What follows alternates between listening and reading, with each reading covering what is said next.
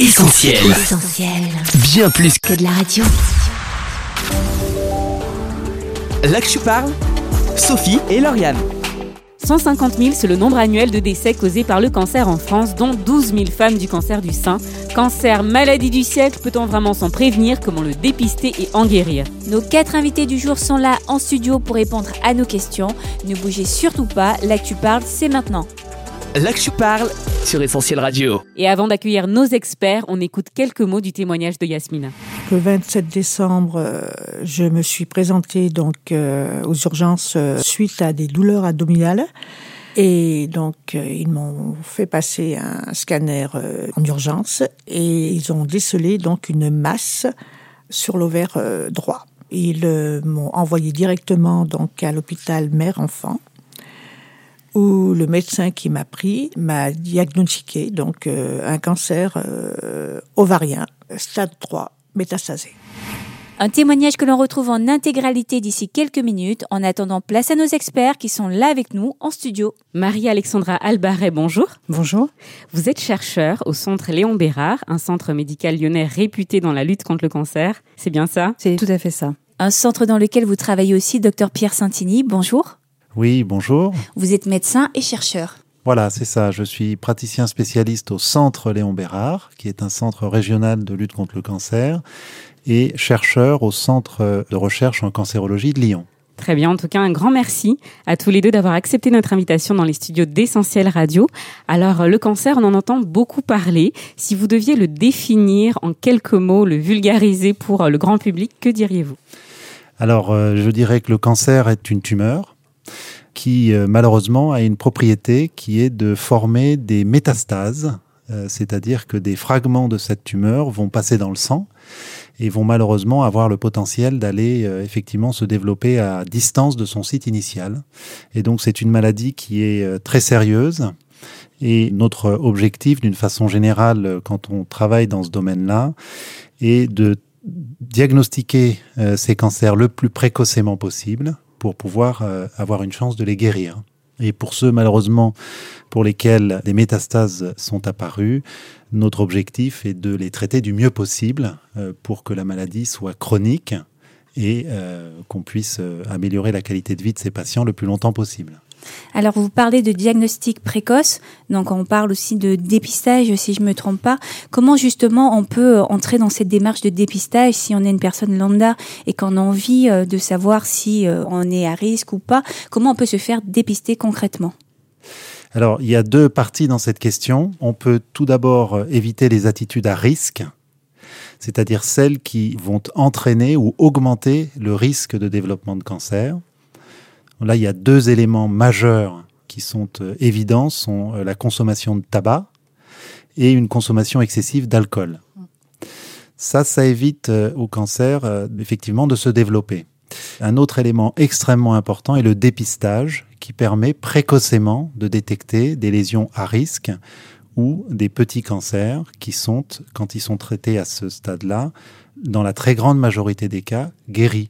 Et on peut citer le dépistage organisé en France pour le cancer du sein par la mammographie à partir de l'âge de 50 ans, le cancer colorectal du côlon, du tube digestif, qui là aussi euh, doit se dépister et c'est organisé. Toutes les personnes en France reçoivent un courrier dans leur boîte aux lettres à partir de l'âge de 50 ans.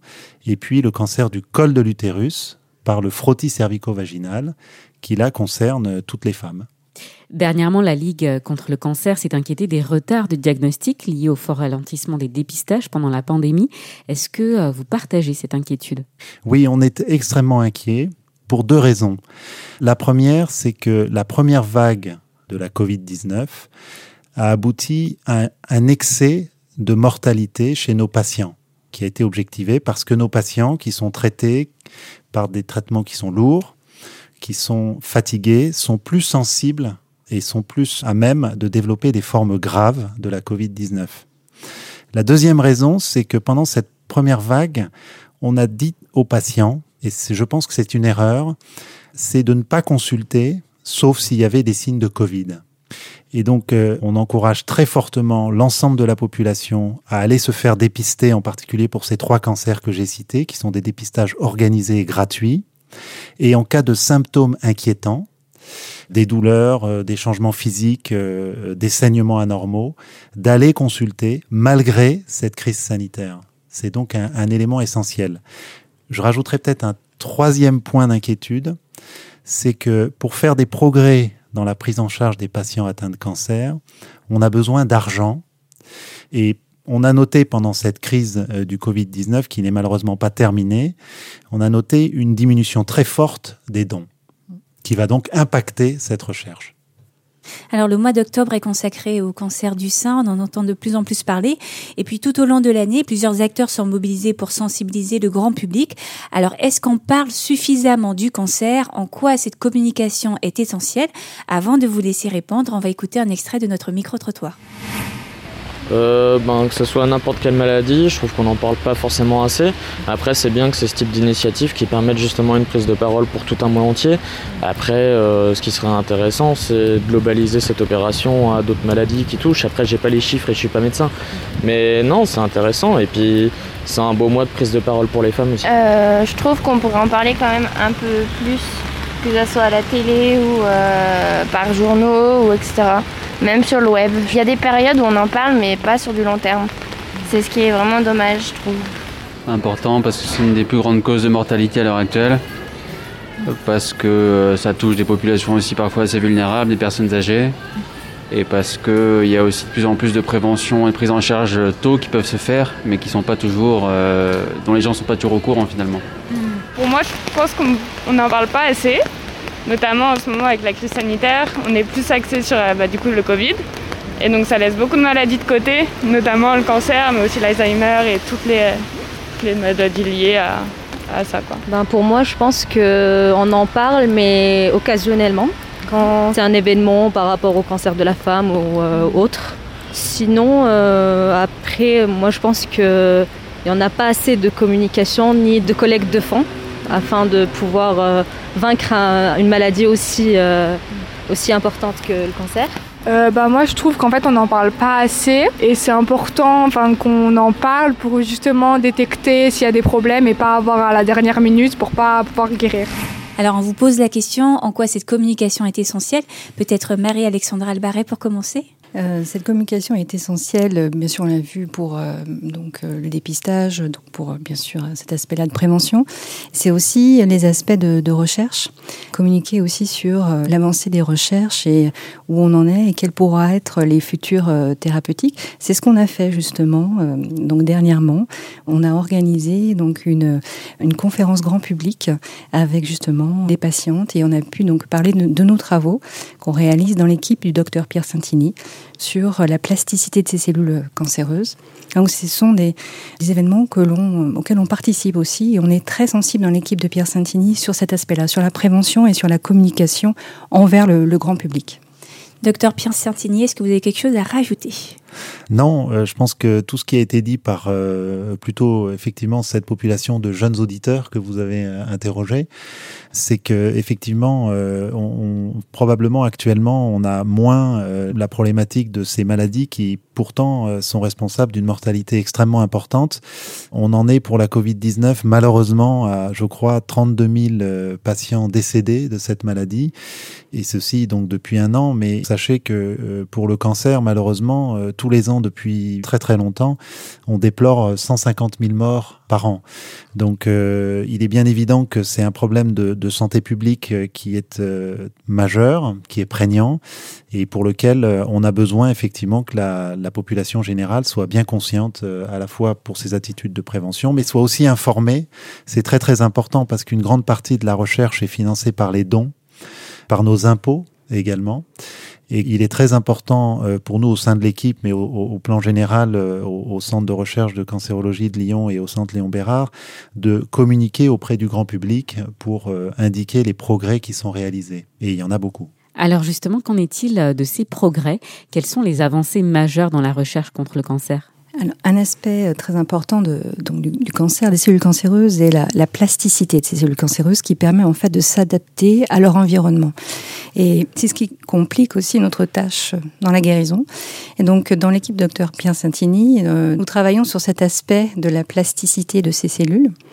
Et donc, euh, nous avons pu mettre en évidence que ces, cellules, en fait, modifient leur surface pour pouvoir s'adapter et euh, pouvoir, en fait, euh, avancer dans la cancérogénèse. Donc, nous décryptons petit à petit ces mécanismes qui pourront être ensuite des potentielles thérapies.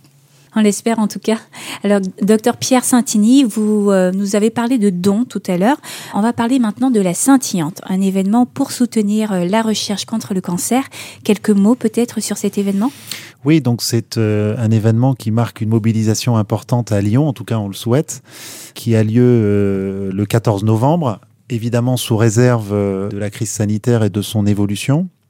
Mais c'est l'occasion de faire une marche ensemble dans Lyon. Vous verrez sur le site internet euh, qu'il y a plusieurs modalités de participation et notre objectif est de récolter 200 000 euros de, de dons qui viendront très concrètement soutenir la recherche contre le cancer.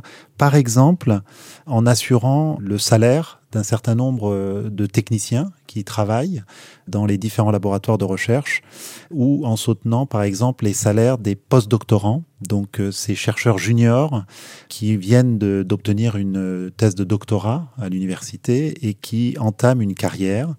Et on a un certain nombre de post-doctorants effectivement dans notre environnement qui sont directement soutenus par effectivement ces dons.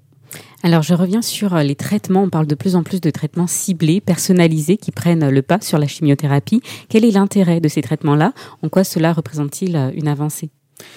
Alors, ils représentent une avancée euh, parce que, d'une façon générale, même s'ils sont associés à un certain nombre d'effets indésirables qui sont d'ailleurs très différents de ceux de la chimiothérapie, ils sont malgré tout plus souvent beaucoup mieux tolérés.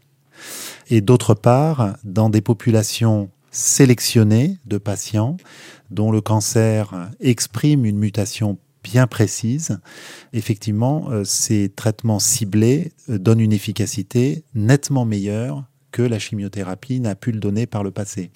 Donc euh, il est évident que ces traitements innovants ne peuvent malheureusement pas pour l'instant être administrés à l'ensemble des patients. Cela concerne pour l'instant une minorité de patients, mais cette minorité prend de l'importance au fur et à mesure des années et on espère qu'à l'avenir, effectivement, on pourra euh, mieux personnaliser les traitements en découvrant ces mutations et surtout en développant des, médicaments qui viennent bloquer euh, ces mutations. Alors en amont de l'opération Octobre Rose, on y revient, euh, qui est dédiée, on le rappelle, au cancer du sein, l'Institut Curie publie son Observatoire 2020 consacré à la vision des Français sur la maladie. Euh, les Français euh, sous-estimeraient les taux de guérison. Alors on a nous aussi mené notre petite enquête. Est-ce qu'on pense que l'on a plus de chances de guérir d'un cancer et notamment d'un cancer du sein? On écoute les réactions recueillies dans la rue. bah écoutez, je suis pas médecin donc j'en sais rien, j'imagine et on nous dit que oui, après j'ai pas de chiffres et voilà. Euh, oui, si on arrive à le signaler en avance, enfin au début du cancer, parce que je trouve qu'on a quand même on a évolué dans ce domaine-là et on a quand même beaucoup de suivi qui fonctionne.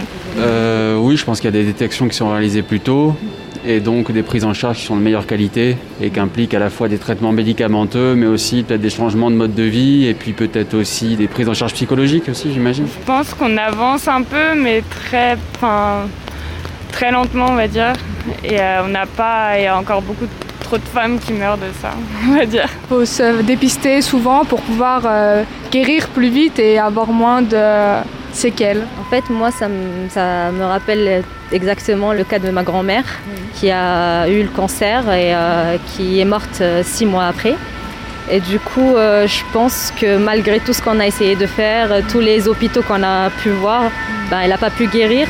Une réaction à ce qu'on vient d'entendre? Ben, écoutez, c'est assez simple. Finalement, ces différents témoignages indiquent que tout dépend du stade à laquelle le diagnostic est fait. Quand on fait un diagnostic euh, au stade du dépistage, c'est-à-dire euh, alors que dans le cas précis, euh, les, cancers du sein chez la femme, la personne n'a pas de symptômes, ne palpe rien, on détecte des lésions toutes petites. Et donc bien sûr, on peut pas euh, garantir de guérison à 100%, c'est jamais possible.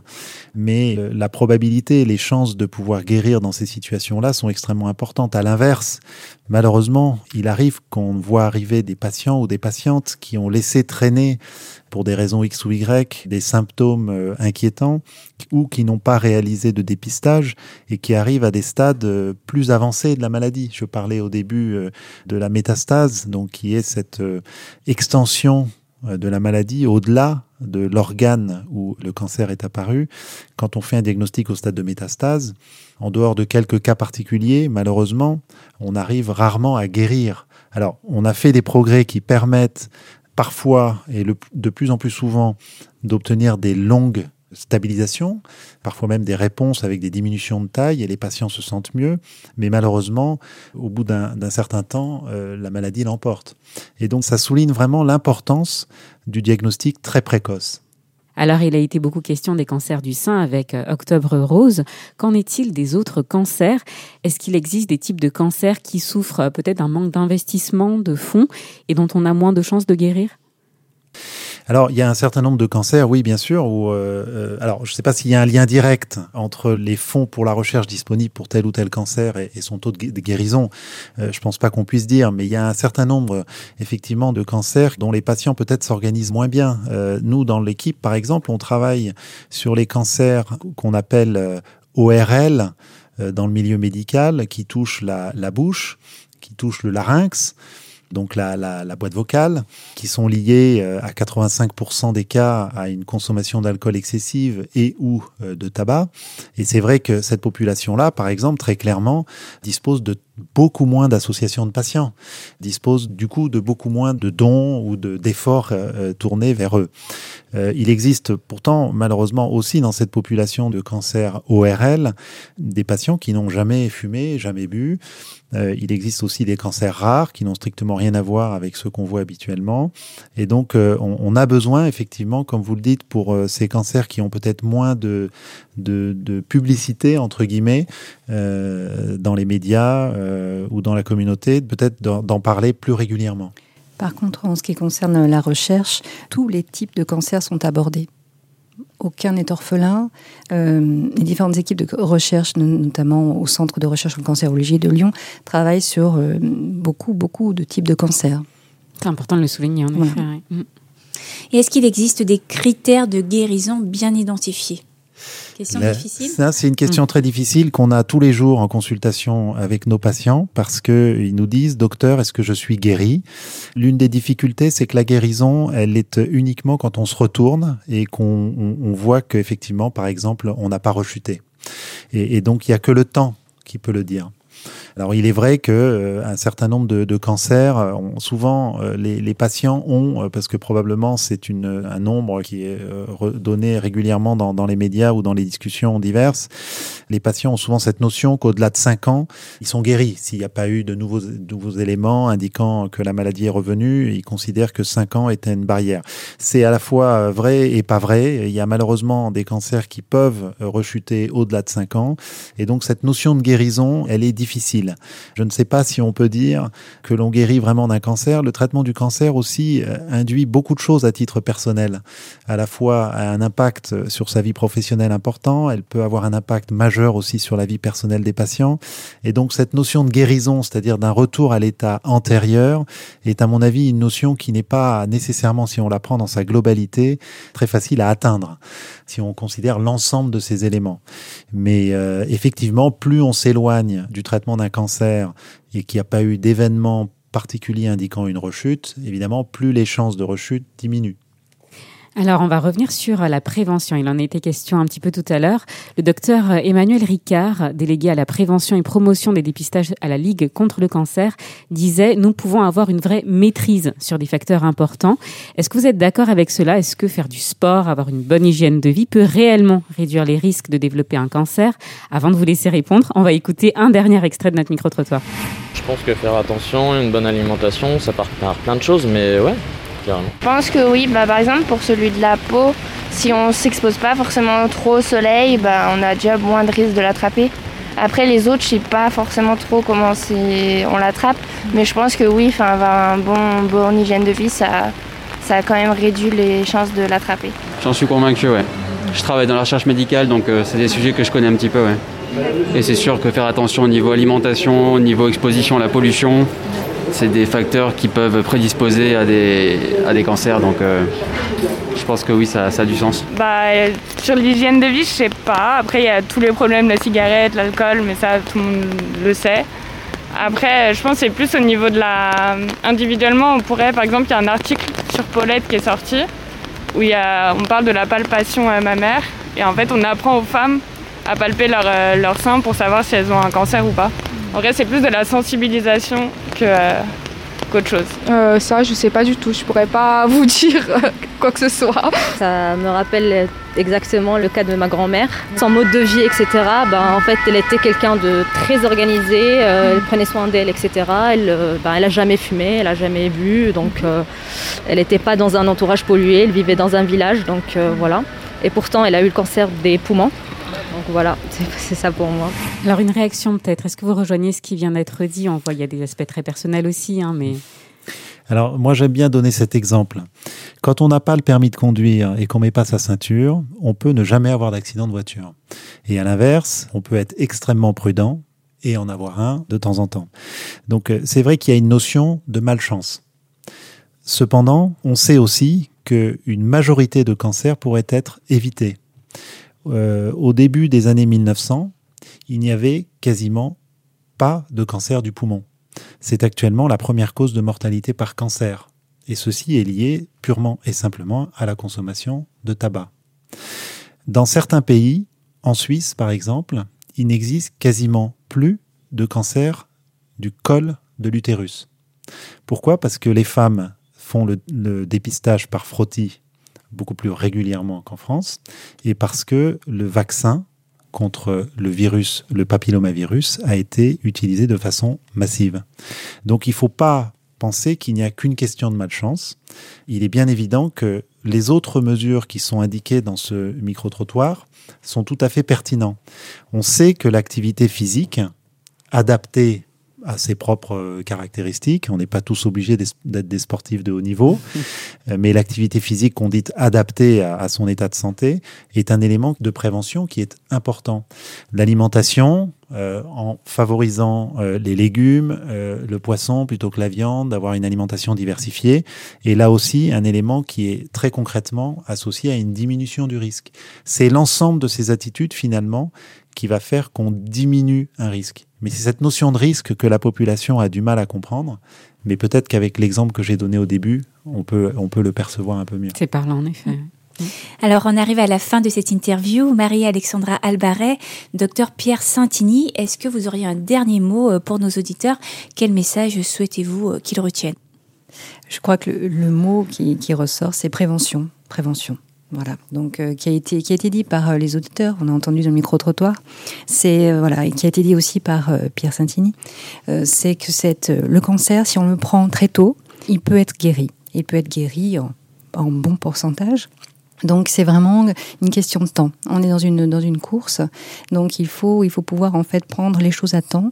Donc le dépistage, ne pas hésiter, et, et c'est le je pense le mot essentiel. Alors, de mon côté, donc, euh, je souhaiterais conclure avec euh, euh, une note d'espoir sur. On a parlé tout à l'heure des thérapies ciblées, un autre type de traitement qui se développe de façon tout à fait majeure et très rapide actuellement est l'immunothérapie, donc qui est un traitement qui est administré chez les patients en perfusion et qui permet d'augmenter la réponse immunitaire du patient contre les cellules cancéreuses. Et c'est l'objet de recherches très très importants euh, qui aboutissent très concrètement à une amélioration de l'état des patients et on espère à terme la guérison d'un certain nombre d'entre eux, même quand ils ont euh, des métastases. C'est pour, ça concerne pour l'instant le bénéfice à une population limitée de patients, mais vraiment les progrès majeurs sont réalisés sur cet aspect-là.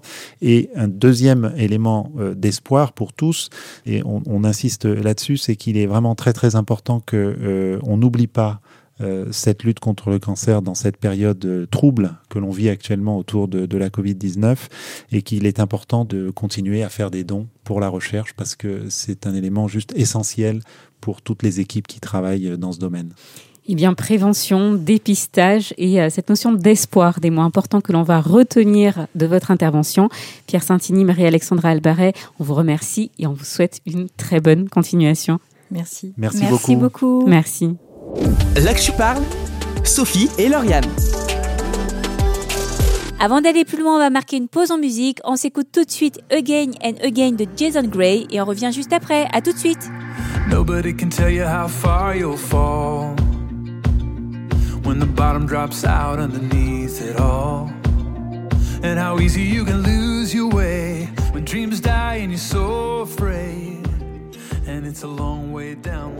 Là que tu parles, Sophie et Lauriane. Vous êtes sur Essentiel et aujourd'hui dans l'Actu Parle, on est là pour parler du cancer. Nos experts étaient là avec nous et c'est maintenant Yasmina et sa fille Stéphanie que nous recevons. Là que tu parles, Sophie et Lauriane. Yasmina et Stéphanie, bonjour. Bonjour. Merci d'avoir accepté cette interview entre mère et fille, on va dire. Alors Yasmina, vous êtes la maman de Oui. Stéphanie et vous souffrez d'un cancer de l'ovaire. Voilà.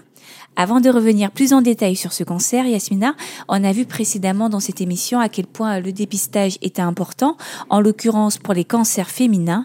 Est-ce que vous aviez eu l'occasion de vous faire dépister de manière préventive? Oui, alors donc, euh, un an avant, même six mois avant, j'ai fait échographie abdominale. J'ai passé des scanners, tout était parfait. Échographie abdominale, et ça aurait dû un petit peu m'interpeller parce que c'est vrai que la première fois, on ne pouvait pas voir ma vésicule. Et on m'a dit, euh, revenez dans trois mois pour voir si on peut. euh, donc euh, trois mois, quatre mois après, je suis retournée donc refaire une échographie abdominale parce que je faisais des échographies abdominales en principe une fois par an parce que nous avons décelé dans notre famille des cancers du foie, du pancréas. Donc euh, il fallait absolument qu'on soit suivi. Puis moi je suis très un peu hypochondriaque. Alors moi quand euh, donc je me, je me faisais bien suivre. Et donc je suis retournée une deuxième fois refaire donc cette échographie abdominale où on ne voyait toujours pas ma vésicule. Et je pense que j'aurais dû être interpellée à ce moment-là parce que c'était donc la masse euh, le- qui devait la cacher. Alors, dites-nous, Yasmina, vous nous aviez confié, euh, malgré cette tendance hypochondriaque, mais vous étiez quand même une personne en bonne santé en règle générale. Ah oui. Comment est-ce que vous avez su que quelque chose n'allait pas? Alors j'avais le ventre qui gonflait. Et c'est vrai que j'avais toujours un petit peu le ventre qui gonflait parce que, point de vue digestion, c'est, j'avais toujours du mal. Euh, étant donné que j'avais une vésicule qui était en état de faiblesse déjà, euh, alors euh, je voyais euh, mon ventre gonfler et j'avais des petites douleurs, des petites douleurs, mais bon, euh, étant donné comme je faisais les marchés, on faisait beaucoup de manipulations, monter, descendre du camion, donc j'ai tout englobé, quoi. Le dos, j'ai tout englobé.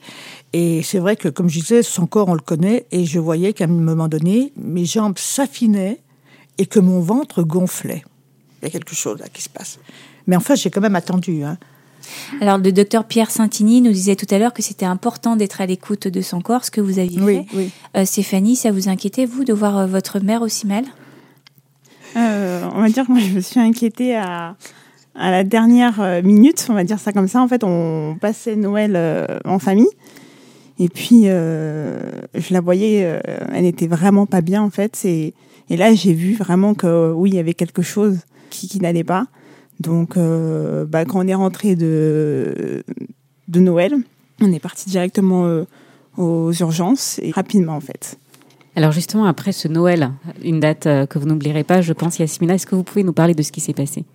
Euh, Quand on est rentré euh, donc à Lyon, j'ai dit à ma fille, tu m'amènes directement à la clinique du Tonkin, aux urgences. Il n'y avait pas beaucoup de monde, mais l'attente était relativement longue quand même. Et j'ai dit à ma fille, écoute, rentre, au moins déposer les valises, et puis moi je vais attendre. Donc j'attendais. Il y a plein de choses qui se passent hein, dans notre tête à ce moment-là, parce que je savais qu'il y avait quelque chose qui allait pas.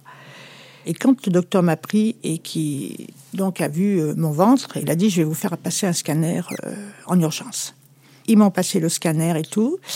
Une fois que le scanner euh, est passé, je suis allée dans une salle d'attente pour attendre le verdict euh, du docteur. C'est ce qui est le pire, c'est quand on doit attendre le verdict. Moi qui étais très très toutouille, très très peureuse, très très hypochondriaque, une paix. Et ça, c'était avant que le verdict tombe? Oui, oui. Et une fois qu'il est tombé, vous étiez dans quel état d'esprit? Alors d'une tranquillité sereine. Parce que c'est vrai que Dieu, pour moi, il m'avait donné une, une paix, même euh, à, à quitter ma fille, à, à quitter euh, ma famille, à partir. Quoi. Je dis, si je dois mourir, je dois mourir. Je n'avais pas peur. Alors Yasmina, euh, on l'aura compris, vous êtes chrétienne et cette foi a une grande place dans votre vie. Mm. Stéphanie, cette foi chrétienne, vous la partagez aussi. En quoi cette foi vous a aidé vous aussi lorsque vous avez appris ce diagnostic? Alors, euh, donc, quand j'ai appris le, le résultat, ça a été très difficile. Ces genres de choses arrivent du jour au lendemain. Euh, souvent, c'est comme ça, on s'y attend pas. Donc, on est euh, pris au dépourvu, on ne sait pas où donner de la tête, où regarder, où aller. Enfin, c'était mon état personnellement. Euh, mais euh, donc, ma mère euh, a reçu euh, cette paix avant le, verdict. Mais moi, c'était un peu après le, résultat, deux ou trois jours, je ne me rappelle plus exactement. Et euh, voilà, j'avais plein de questions, euh, le pourquoi, le, comment. Donc, j'ai tout simplement prié Dieu. Et c'est là que j'ai reçu, dans, cette relation vraiment avec Dieu, cette paix dans mon cœur. Et c'est là que il nous donne cette euh, force, cette force d'avancer, cette force euh, euh, de voir euh, les choses autrement et puis de combattre euh, cette maladie avec euh, avec cette paix. Et ça, ça, ça change tout, ça a tout changé. Yasmina, après ces annonces, est-ce que vous pourriez nous dire ce qui s'est passé? Je suis stade de 3 quand même, donc euh, il faut faire vite. Et la tumeur est de 10 cm.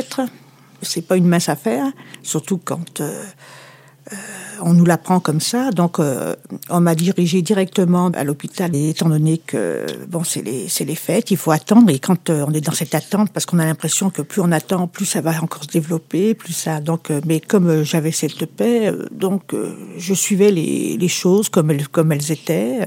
Et ce qui nous vient tout de suite quand on nous parle de cancer, c'est est-ce que on pourra avoir les traitements? Est-ce que c'est pas trop tard? D'abord, on se pose la question.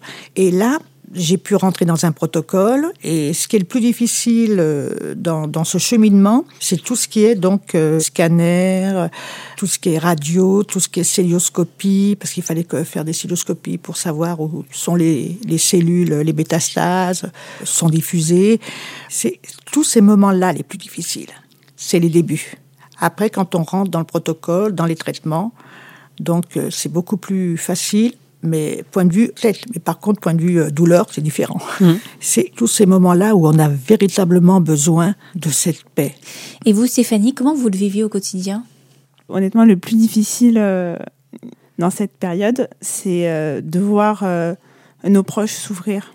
Vraiment, parce que le protocole avec la chimiothérapie a été difficile, l'immunothérapie aussi, c'est de voir vraiment nos proches souffrir, être malades, même changer, euh, vraiment perdre la santé, parce que c'est vraiment ce chagrin de voir nos proches souffrir qui a été vraiment euh, difficile pour moi. Après, euh, comme l'a dit maman, euh, euh, heureusement cette espérance en, en Dieu qui nous soutient au quotidien. Sinon, c'est vrai, je ne sais pas euh, comment je- j'aurais tenu parce que c'est vrai que cette joie, cette paix qui, qui nous quitte pas et, et on avance, ça, ça nous permet d'avancer, d'avancer et d'aller jusqu'au bout et de, et de combattre en fait tout ça, euh, cette maladie, de combattre euh, le plus possible et le plus loin possible, même si on sait que ouais, c'est une maladie chronique qui ne va pas s'en aller comme ça du jour au lendemain et qu'il faut euh, tout ce qu'il faut euh, pour la combattre. Alors, euh, vous l'avez évoqué tout à l'heure, Yasmina, quand on parle du cancer, la plupart des gens pensent à la mort, hein, ils s'en Mhm, inquiètent. Est-ce que votre foi vous aide dans ces moments-là? Est-ce que la mort, c'est quelque chose qui vous fait peur, Yasmina? Alors c'est vrai que la mort fait peur, mais je sais que euh, il faut une seconde euh, pour passer donc euh, de la mort à la vie éternelle. Et tout ce que Dieu m'a promis, c'est que ça devait être merveilleux. Et ça, je, je crois que c'est vrai qu'on ne peut pas y aller et revenir pour le dire, mais je crois que ça, ça soutient. Ça nous fait passer le cap de, de cette peur. Parce qu'on sait qu'après la mort, c'est là que la véritable vie commence. Alors, on arrive à la fin de cette Mhm. interview. Yasmina, est-ce que vous auriez un verset, un extrait de la Bible qui vous tient particulièrement à cœur? Alors oui, euh, j'ai un verset particulier et, et je vais me l'approprier si ça vous dérange pas. Euh, ne t'ai-je pas dit, Yasmina, que si tu crois, tu verras la gloire de Dieu? Alors comme je crois, je vais voir la gloire de Dieu. cette gloire de Dieu qui, qui enlève toute peur, qui, qui a vaincu la mort, qui a vaincu le péché, qui a vaincu la maladie. Alors moi, je, je veux voir la gloire de Dieu. Eh bien, Yasmina, Stéphanie, un grand merci pour votre sourire, votre joie malgré euh, ces circonstances. Merci d'avoir partagé avec nous ces moments et euh, peut-être à bientôt sur Essentiel Radio. À bientôt. Merci. Merci, beaucoup. Merci. Là que tu parles, Sophie et Lauriane. Il est temps pour nous de rendre l'antenne. On vous donne rendez-vous sur essentielradio.com ou sur notre appli pour écouter cette émission en podcast. On vous invite aussi sur les réseaux sociaux pour liker, commenter ou partager cette émission. Merci à tous pour votre soutien qui nous a permis d'atteindre 91% de notre objectif. On compte sur vous pour cette dernière ligne droite. On vous dit à la semaine prochaine et en attendant, bonne écoute sur Essentiel. Salut Salut Là que tu parles, Sophie et Lauriane. On retrouve, retrouve tous nos programmes sur essentielradio.com.